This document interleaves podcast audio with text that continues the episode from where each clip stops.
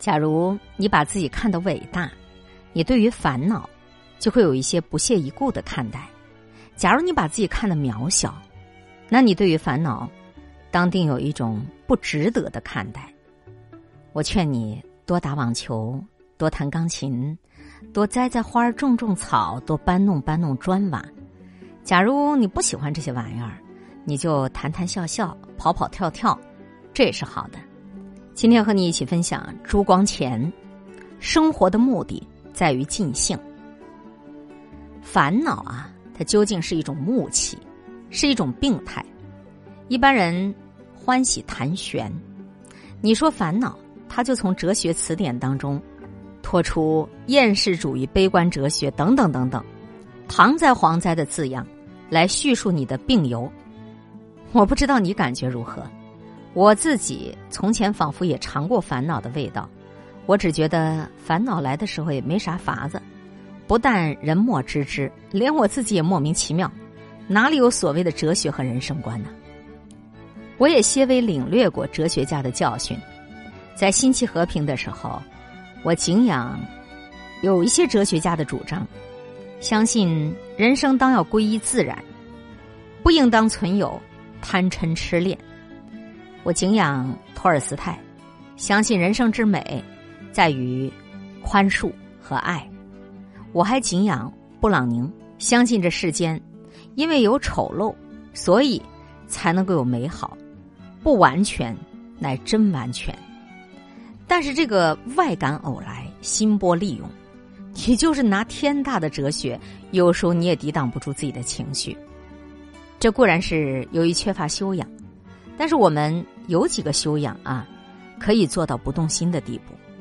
从前长辈们往往拿“应该不应该”这样的大道理来跟我们说法，他们说像一个年轻人一样就应该活活泼泼的，不应该暮气沉沉的啊，应该努力的多做学问，不应该把自己的这些忧愁啊都放在心头。谢谢吧，请留着这副应该的方子，将来有烦恼的人多着呢。我想，我们都不过是自然的奴隶，要征服自然，就只能够服从它；违反自然，烦恼就会乘虚而入。要排解烦闷，也必须得使你的自然冲动有机会宣泄。人生来好动、好发展、好创造，能动、能发展、能创造，这便是顺从自然，便是能够享受快乐。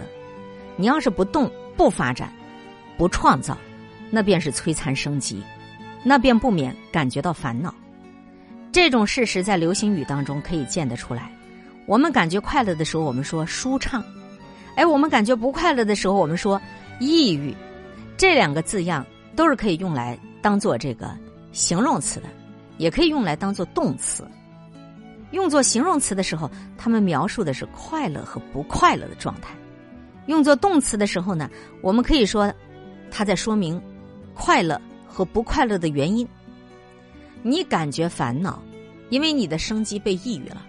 你想要快乐，你就许要让自己的生机能舒畅、能宣泄。流行语当中有“闲愁”这两个字儿，你看啊，太闲的人多半容易发愁，就因为闲的时候他的生机是静止的，他是不舒畅的。青年人比老年人更容易发愁。因为青年人的生机比较强旺，小孩子们的生机也很强旺，但是不知道愁苦，因为他们时时刻刻在玩游戏，所以他们的生机不至于被抑郁。小孩们偶尔不很乐意了，就放声大哭，哭过了那气儿就消去了。成年人们感觉到烦恼啊，也还要拘离小节，哪儿能够由着你放声大哭呢？黄连苦在心头，所以愈发觉得苦。说歌德在年少的时候，因为失恋想自杀，幸而他的文姬动了，埋头俩礼拜，完成了一部《少年维特之烦恼》，书写成了。你看他气儿也消了，啊，他那个因为失恋想自杀的念头也给打消了。当然啊，你发愁的时候，并不一定能学歌德也去写书。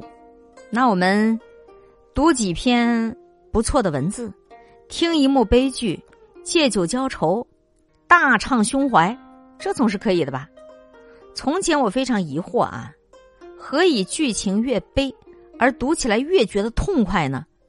哎呀，最近总算是悟出来了，这其实就是满足了人的一个宣泄和排遣忧郁的道理呀。总之，你所有的愁都是生于你的抑郁，解愁的方法就在于宣泄，不要太静止了。宣泄的方法当然要动啊。从前儒家讲心性的话，从近代心理学的眼光来看，讲的都有点粗疏了。只有孟子的尽兴这个主张，含义非常深广。一切道德学说都不免肤浅，如果不从尽兴的基点出发。如果把“尽兴”这俩字儿懂得通透了，我以为你生活的目的、生活的方法，也许就不再问题了。人性固然是复杂的，可人也是个动物，基本性它不外乎要动。从动的中间，我们可以寻找出无限的快感。朋友啊，闲愁是最苦的，愁来愁去，人生还不是那么一个人生吗？世界不还是那么一个世界吗？假如把自己看得太伟大，你对于烦恼当然就有不屑的看待；但假如你自己给把自己看得很渺小，你对于烦恼啊，当有不值得的看待。我劝你多打打网球，多弹弹钢琴，多栽栽花、种种草，多去搬砖弄瓦。假如这些玩意儿都不喜欢，那我们就说说话，笑一笑，跑一跑，跳一跳。那也是好的，祝福大家谈谈笑笑，跑跑跳跳。今天会遇见什么人，会发生什么事，都有各种意想不到的可能性。分享传播有力量的文字，亲近感受真善美的观点和态度。空中和你相互勉励，保持微笑、淡定、从容的好心态。祝福有缘分在这里遇见的你，身体好，心情好。我是海林，欢迎来听，一切刚刚好。本节目由喜马拉雅独家播出，欢迎订阅个人微信公众号“海玲”和一切刚刚好。